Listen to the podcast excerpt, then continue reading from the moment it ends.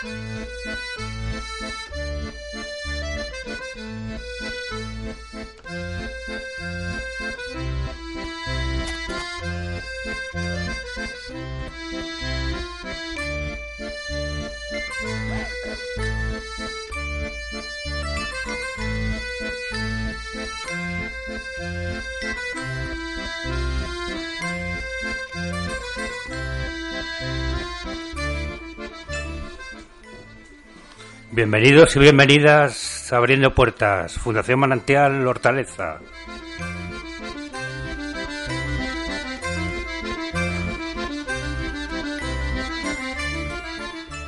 Somos los chicos y chicas de la mini residencia de la Fundación Manantial Hortaleza.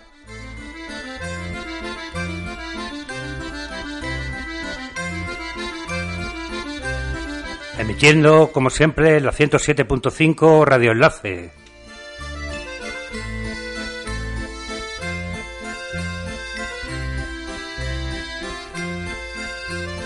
Hoy estamos aquí, Chris, Mario, Eva, Inma, Javier y yo, Pedro, un servidor.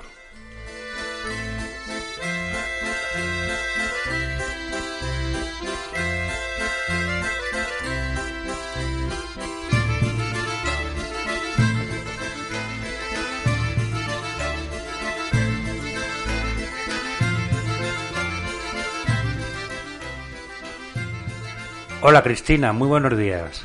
Buenos días Pedro, buenos días a todos. Mario, buenos días, ¿qué tal? Hola Pedro, ¿qué tal? Un placer estar otro día más grabando en Enlace. Estupendo.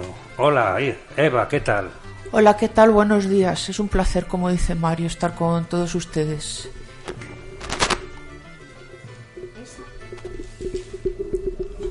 Muy buenos días, Inma. Hola, buenos días, ¿qué tal? Y Javier. Hola, buenos días, ¿qué tal?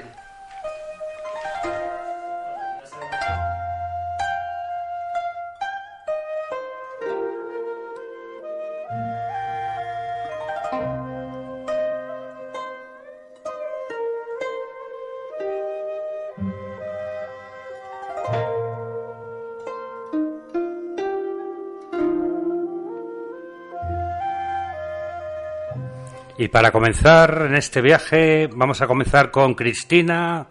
Cristina, nos vas a hablar de las estrellas. Eso es.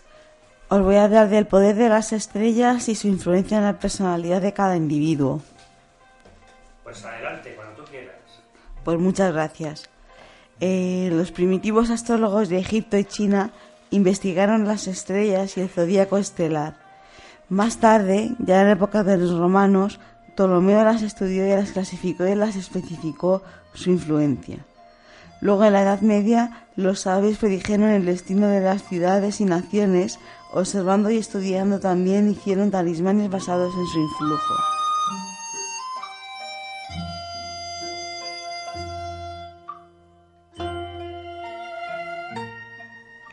Pero es preciso hacer notar que cada estrella es otro sol, y en muchos casos enormemente más grande que el nuestro. Se considera que las estrellas de mayor poder son las de primera magnitud, es decir, las más brillantes y visibles, y ese poder será aún mayor si se encuentran dentro o cerca de la eclíptica, que es el sendero por donde transitan el Sol y los planetas. Según las observaciones e investigaciones astrológicas, a lo largo de los siglos se ha podido ver que las estrellas blancas o blanco-azuladas son de carácter benéfico, aportan talento y grandes cualidades de todo tipo.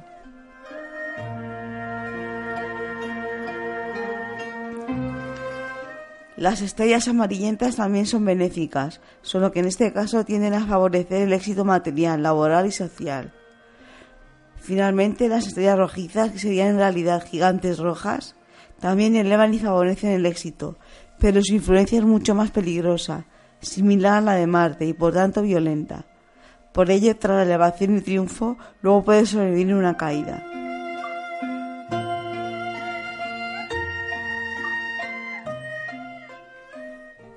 Bueno, y después de esta exposición, seguimos con la botica de Inma.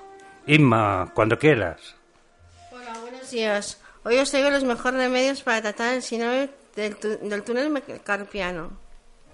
Es una inflamación que provoca eh, dolor, hormigueo, debilidad de la muñeca y de la mano y puede subir hasta el codo. Además, el esfuerzo en el movimiento repetitivo causas hormonales como embarazados, ingesta de anticonceptivos o menopausa puede desencadenar el síndrome del túnel metacarpiano. Razón por que de- es de cada afectadas en mujeres de 30 a 60 años de edad.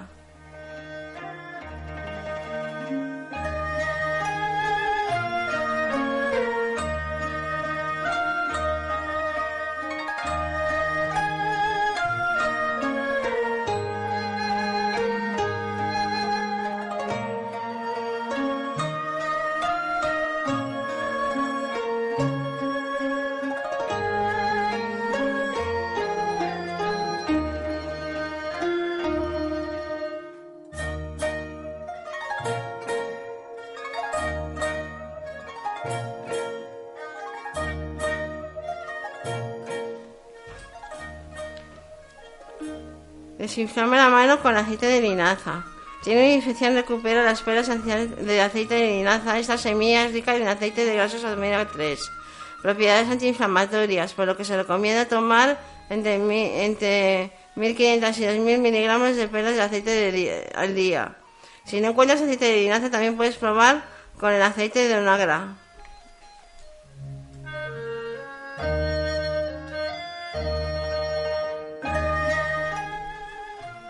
Reduce el malestar comiendo avena diario. Es rica en vitamina B6, piridosina y B12, riboflavina, que activa el B6, lo que te conviene comer avena cada día. Se ha demostrado que las personas afectadas con el síndrome de Carpiano tienen el déficit de piridosina, que el suplemento de esta vitamina reduce el dolor de esta infección.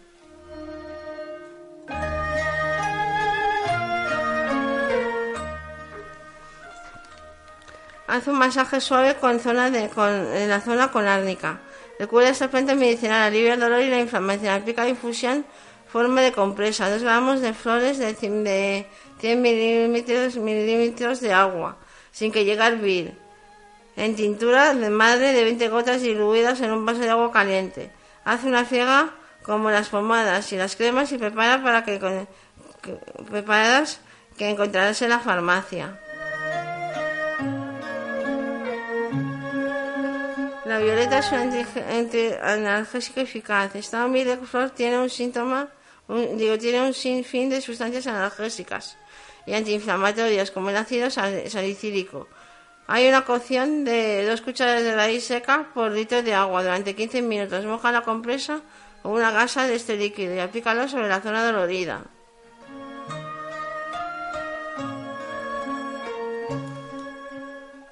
Incluye papaya y otras frutas en tu dieta. Papaya tiene una pa- papaína y una enzima con propiedades antiinflamatorias, por lo que te conviene comerla a menudo, al igual que la piña rica en bromeli- bromelina. Además incluye en tu dieta vegetales crudos que aporten vitamina C, alivia dolor como pimiento, granada, limón, etcétera.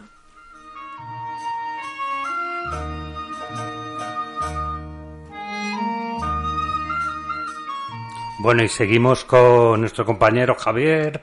Mm, Javier, ¿qué nos traes? Bueno, eh, eh, hoy voy a hablaros de los 10 eventos más que nos quedan más importantes deportivos en este año 2019. Uno de ellos es el Tour de Francia. El Tour de Francia fue marcado por el 50 aniversario del primer eh, triunfo de Eddy Merckx. El Tour de Francia ya, el Tour de Francia ya ha presentado su recorrido para el año 2019. Come-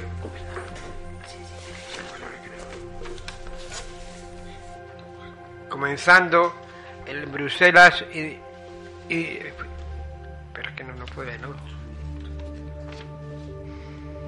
Comenzando en Bruselas.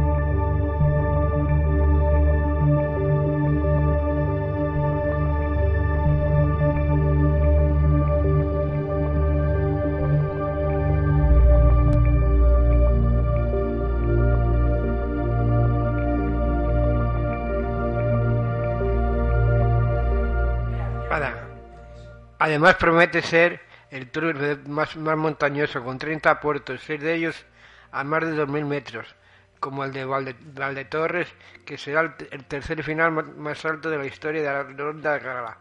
Entre los favoritos al título destaca por encima de los demás el experto en terrenos montañosos Nairo Quintana, quien junto a sus compañeros es- escaladores colombianos se prevé que tenga un buen papel el ciclista mallorquí Eric, Mas. También se encontrará entre los españoles al título.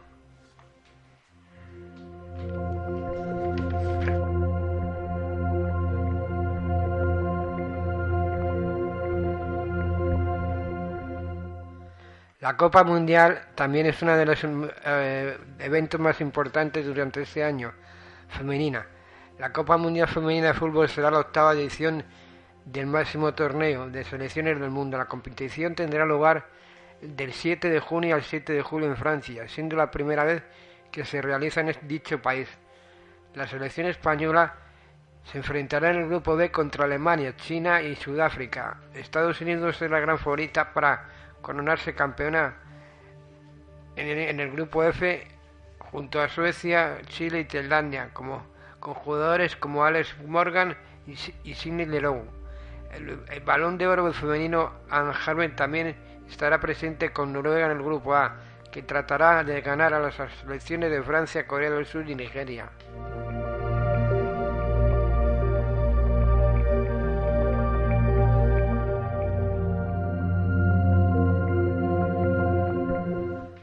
Otro de los eventos más importantes es la Copa Davis.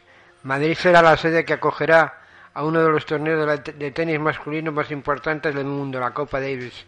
Esta contará con un, número nu- nuevo formato puesto en marcha este mismo año por la empresa Cosmos, de la que Gerard Perqui Piqué es presidente, para el año 2019, que ha generado un gran revuelo entre los jugadores más punteros como Roger Federer o Alexander Zverev. Eh, los jugadores eh, pues, entre los aspirantes principales destaca eh, Rafael Nadal. Entre las principales novedades de la Copa Davis se encuentra la deducción de los encu- encuentros de, de a 3-6, la celebración el mismo día de los eliminatorios y la disputa del torneo en una única sede. Federer de un momento se mostró en contra de nuestro formato de la Davis. Aseguró que este campeonato no puede convertirse en la Copa Pa- Piqué, mientras que otros ju- jugadores del, gran evento, como Rafael Nadal, han parado el nuevo proyecto. La sede en la que se celebrará el torneo será la Caja Mágica, mientras que el Win Center será encuentro bajo la consideración para albergar los partidos del año 2020.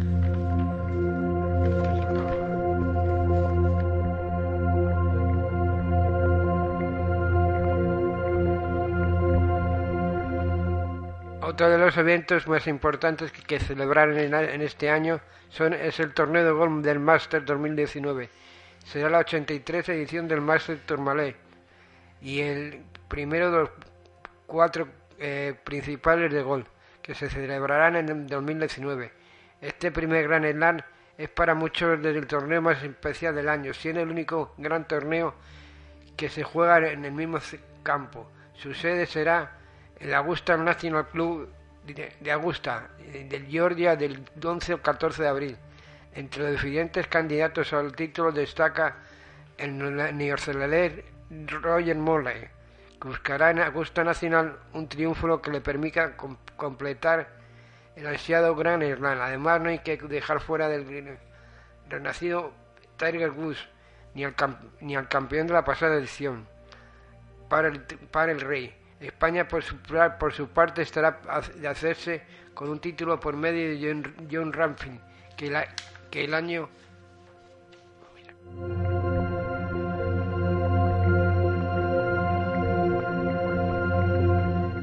que el año pasado acabó en cuarta posición y Sergio García, quien el año pasado tuvo un gran colapso histórico tras igualar el peor hoyo visto en la historia del máster.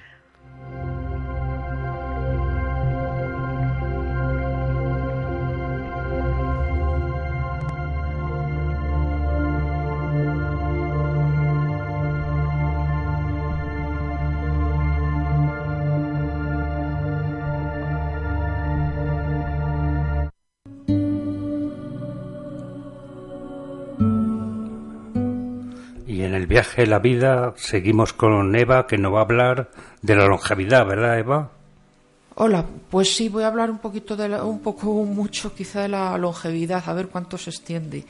Bueno, la longevidad y la duración de la vida son conceptos relacionados con la biología y con la evolución de las células y órganos que componen los cuerpos de los seres vivos y transformaciones con el transcurrir de su vida.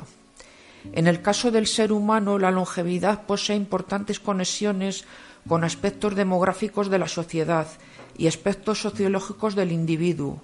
En general tiene que ver con la duración de vida de un ser humano o de un organismo biológico y se utiliza con más frecuencia en referencia a la ancianidad o la edad de un ser vivo, por ejemplo, la longevidad de un árbol.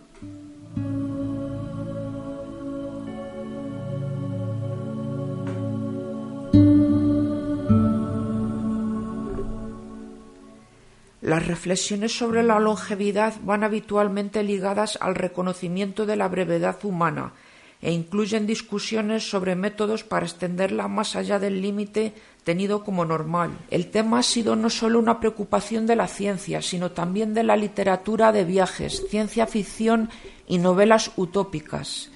Existe bastante dificultad en encontrar la mayor duración de la vida humana, incluso con las modernas técnicas estandarizadas de verificación, debido a fechas de nacimiento inexactas o incompletas. Múltiples leyendas en las diferentes culturas y contextos religiosos han pretendido extraordinarias longevidades, tanto en el pasado como la de Matusalén en la Biblia como en el futuro.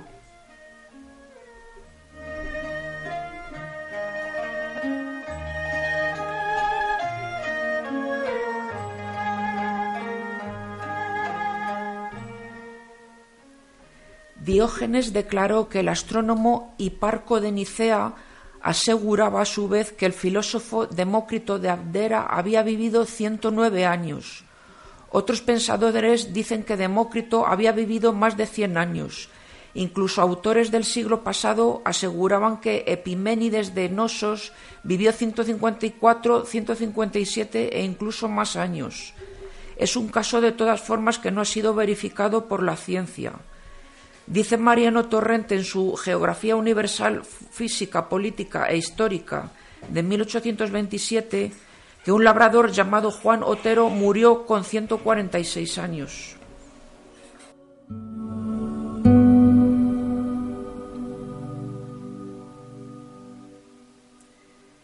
En cuanto a la esperanza de vida, es la media de la cantidad de años que vive una cierta población en un cierto periodo, se suele dividir en masculina y femenina y se ve influenciada por factores como la calidad de la medicina, la higiene, las guerras, etc. Si bien actualmente se suele referir únicamente a las personas que tienen una muerte no violenta. La esperanza de vida como indicador social es utilizada por los sociólogos para medir el grado de desarrollo de un país, pero los datos pueden ser relativos en tal sentido, porque pueden ser alterados por guerras, epidemias, violencia y otros fenómenos diferentes a los indicadores económicos.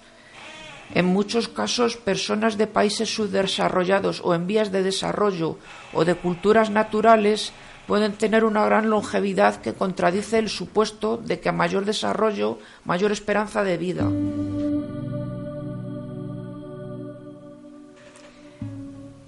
Las personas más longevas del mundo. El Grupo Gerontológico de Investigación, fundado entre 1990 y 1992 en Los Ángeles, busca personas que hayan superado los 110 años de edad. Tenemos dos ejemplos. Eh, Jean Calmet era una mujer, mm, es la persona de la contemporaneidad que ha sido científicamente documentada, que vivió exactamente 122 años y 164 días y Jerome Kimura, el hombre más longevo verificado de la historia, vivió 116 años y 54 días.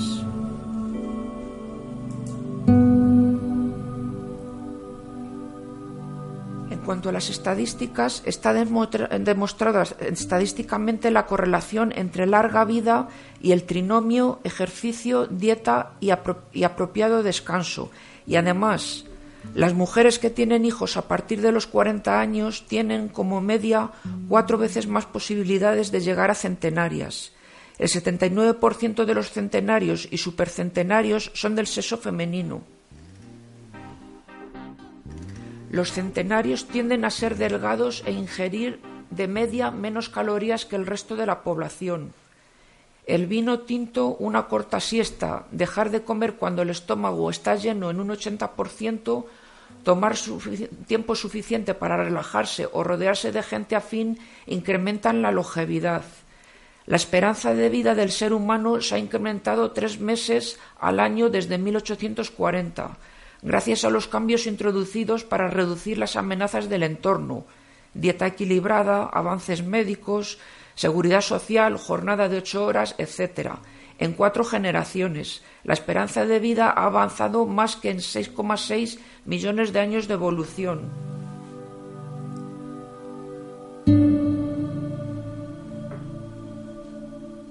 En 2013 se ha descubierto un mecanismo más del envejecimiento y es el producido por el progresivo deterioro de los mecanismos químicos de comunicación entre el núcleo de las células y las mitocondrias.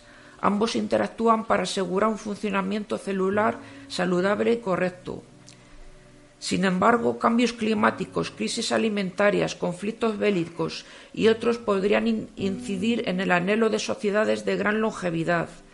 Al mismo tiempo, problemas como la obesidad, diabetes, hipertensión arterial, enfermedades cardiovasculares, cáncer y otros problemas comunes a sociedades más industrializadas amenazan el grado de longevidad.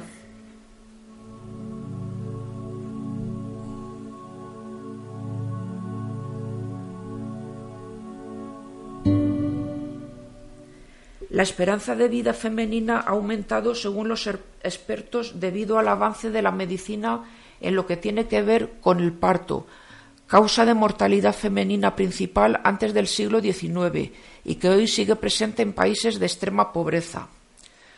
Bueno, y ya por último, unas curiosidades de um, esperanza de vida de algunos animales. Por ejemplo, la almeja es el espécimen más longevo encontrado, vivió 507 años. Ballena boreal hasta 200 años. Cerdo, por ejemplo, 25 el gato entre 15 y 32 años, el elefante 82 años, la jirafa 25, el perro entre 15 y 30, el mono 25, la tortuga hasta 180 años y el caballo 40 años.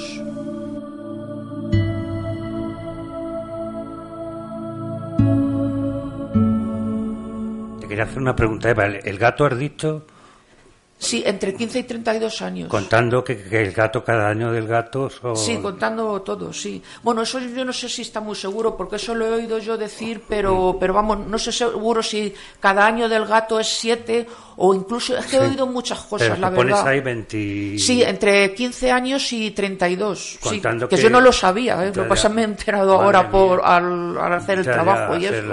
Cosa que me alegra porque tengo dos gatos, claro. Y a ti también, también que tiene ganos todos tu hermano y eso, sí. Bueno, bueno, pues muchas gracias. Nada, oye. viene bien. Bueno, sí, saberlo. Saberlo, sí. Bueno, pues... qué alegría. Bueno, pues seguimos con con Mario. Mario, ¿qué nos traes? Vámonos un poco. Pues eh, la tragedia que hubo con el niño Julen, el pequeño Julen que se cayó por un pozo y demás. Aquel trágico, trágico suceso. Bueno, sin más dilaciones voy a exponer el tema. El domingo 13 de enero de 2019, Julen Rosillo García un niño de dos años de edad se encontraba pasando el día junto a su familia cuando, sobre las 12 de la tarde, cayó a un pozo ubicado en una finca privada.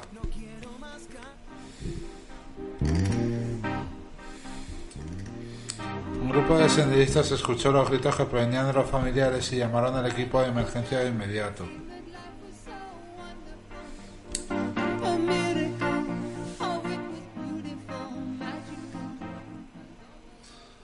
14 de enero. perdón. El 14 de enero, una cámara baja hasta los 73 metros de profundidad y localiza una bolsa de chucherías. y un vaso de plástico en el interior del pozo que pertenece a Julen.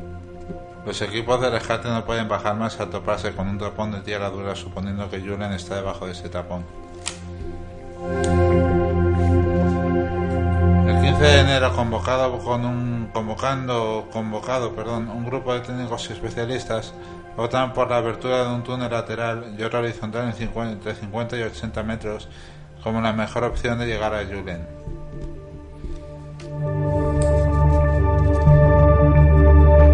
Ya pues el 16 de enero se confirma mediante pruebas de ADN que se ha hallado pelo perteneciente a Julen en el interior del pozo. Mantienen viva la esperanza los padres. El 17 de enero los equipos de rescate optan por suspender la, construcción de un túnel horizontal por desprendimientos y dureza del terreno. Se consigue rebajar en 15 metros el nivel del cerro y se decide entonces la construcción de dos túneles verticales. No funciona. El 18 de enero la maquinaria pesada perfora para abrir un túnel vertical para ir al pozo y se topa con un macizo rocoso de piedra, de pizarra, perdón, a los 18 metros de profundidad. Esto complica una vez más los nuevos trabajos de rescate, pero se mantiene la esperanza. Y bueno, pues se intentan muchas cosas.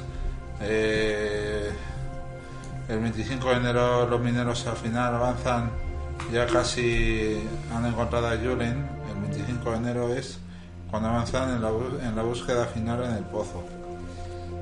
El equipo, el equipo de rescate excava casi desde los 3,8 metros que tienen que horadar para llegar al fondo.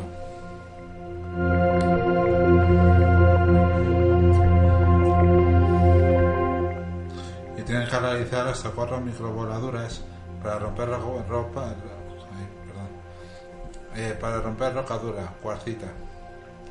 Y ya desgraciadamente el 26 de enero a, la una, a las 1 y 25 de la madrugada, los equipos de rescate accedieron al punto del pozo donde se buscaba Julen y localizaron el cuerpo sin vida del niño entre dos capas de tierra. Se activó una comisión judicial.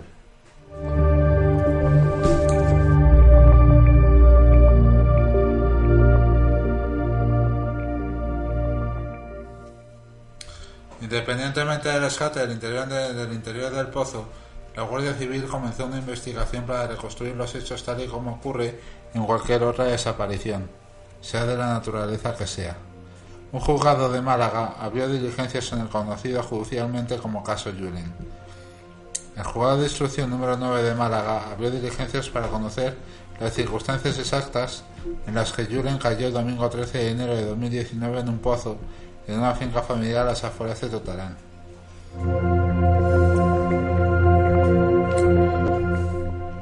Las diligencias se iniciaron a partir de un atestado realizado por la Guardia Civil tras tomar declaración por los padres del menor, el dueño del terreno y la persona que ejecutó el pozo a mediados del mes de diciembre del año anterior. Y bueno, en fin, pues todavía todavía se sigue, pues eh, está en curso un, un juicio y bueno pues ahí ya se se decidirá o se verá o se condenará o se multará o se enjuiciará pues eh, a la persona que, haya tenido algo que ver con esto eh, que haya tenido algo, algo que ver con el túnel yo qué sé eh, lo, lo, lo, que es, lo que os he leído más o menos. Eso es lo que se va a ver un suceso trágico sin duda lo del pequeño Julen.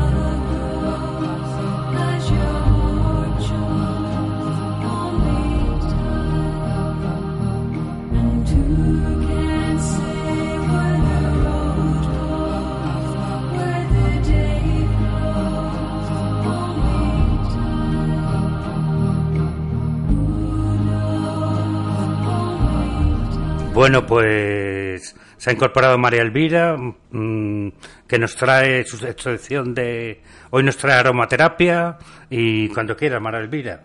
Hola, buenos días. Mm, como ya es el último programa de nuestro grupo de radio, hasta después del verano, pues voy a aconsejar un aroma eh, para los tiempos de calor y los tiempos de verano, como es el enebro, el aceite esencial de enebro.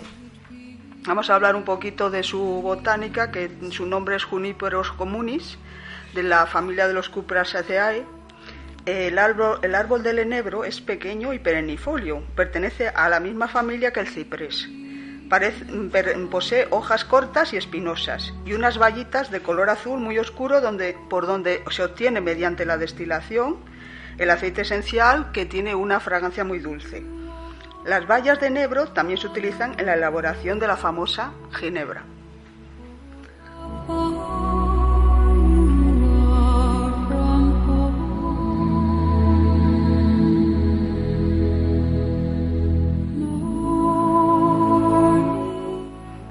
Las propiedades terapéuticas que recomendamos es principalmente analgésico, antiséptico, depurador del organismo, tónico para los deprimidos, digestivo, diurético y sobre todo muy estimulante.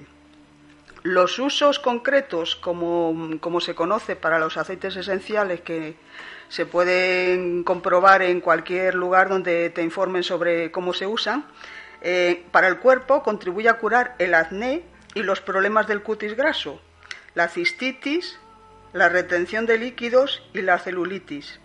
Para los problemas mentales es bueno aplacar el sentimiento de culpabilidad, la envidia, el agotamiento emocional y el insomnio. Anímicamente se le recomienda para facilitar una nueva conexión con el interior de uno mismo.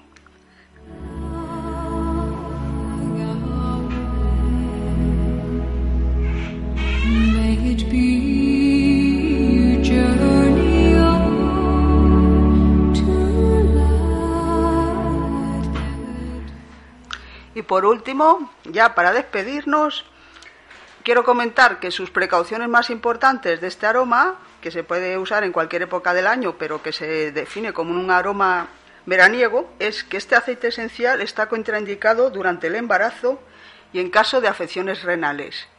Y hasta aquí nuestras recomendaciones de hoy. Gracias.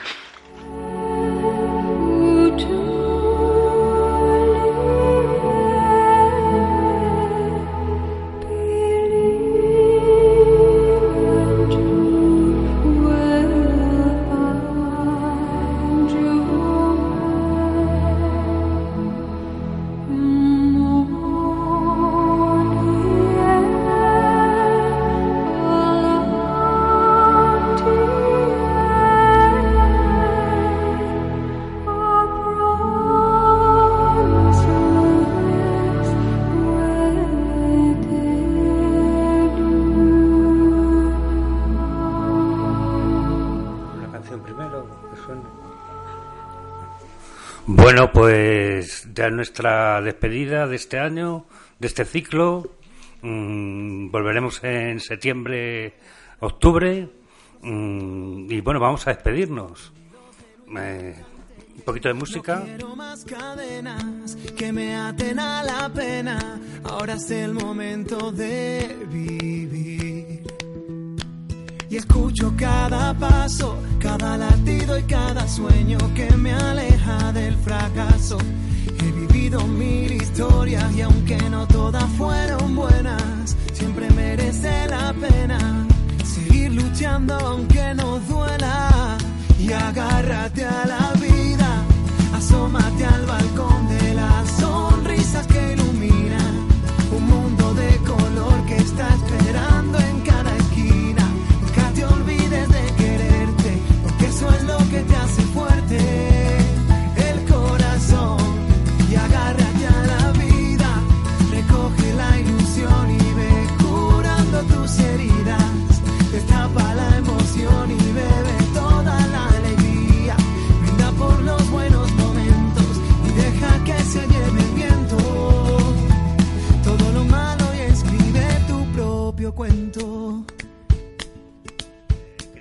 Despídete.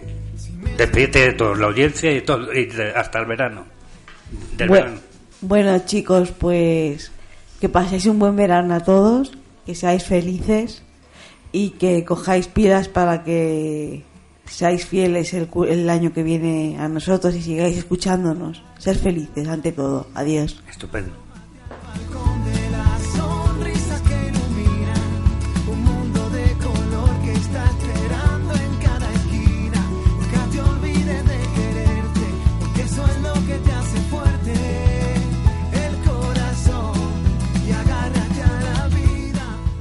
Mario. Bueno, este ciclo que se acaba y otro ciclo que, vendrá después del verano y vendremos con más pilas y con muchas ganas de, de hacer un gran de hacer eh, pues grandes programas de abriendo puertas y, y que nos escuchéis y que lo hagáis como y que abriendo puertas como siempre sea un gran programa para vosotros. Adiós, radioyentes. paso, cada latido y cada sueño que me aleja del fracaso. He vivido mil historias y aunque no todas fueron buenas, siempre merece la pena seguir luchando aunque nos duela. Y agárrate a la vida, asómate al balcón de las sonrisas que iluminan Bueno, pues a mí me da un poco de pena tenerme que despedir porque, bueno, la, radio la hacemos con mucha ilusión, los compañeros juntos, con todos ustedes y tal, y entonces somos un equipo to- todos, todos nosotros, ¿no? Pero bueno, también hay que descansar un poco y entonces pues nada, yo les deseo que pasen un verano muy agradable, que de vez en cuando se acuerden de nosotros un poquito y nada, y, y bueno, pues que lo pasen lo mejor posible y nosotros ya llegaremos a octubre o aproximadamente pues con más fuerzas y con más ganas de, de seguir haciendo temas. Un verano muy agradable, gracias. para encontrar el camino. Agarro mi guitarra y voy al sur de mi destino, cerca de donde he nacido, porque lo que hoy soy es lo que viví. Inma. Bueno, pues radiodientes, felices, feliz verano y hasta la próxima, que será en septiembre, octubre, no sabemos cuándo. Feliz verano, que lo pasen bien.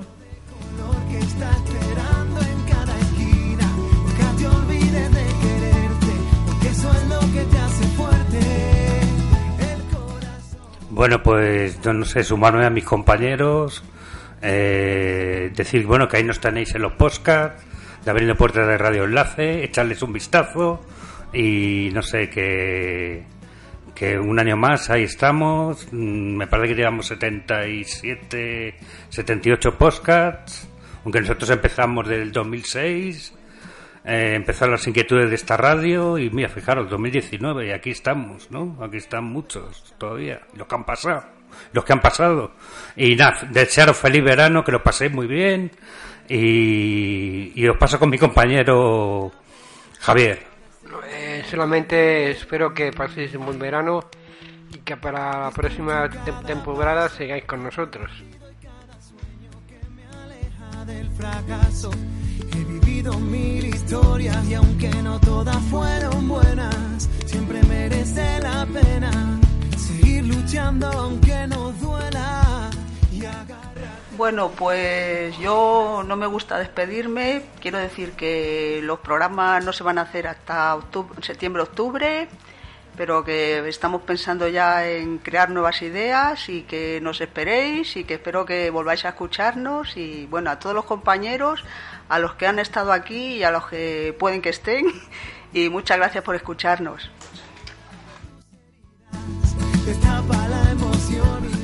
Pues sí, gracias a todos los que hacen posible esto, a Residencia Manantial, Radio Enlace, a nuestro público y a todos los que hacen posible que estemos aquí, a los compañeros y el próximo, hasta el próximo verano, que lo haremos mucho más y mejor.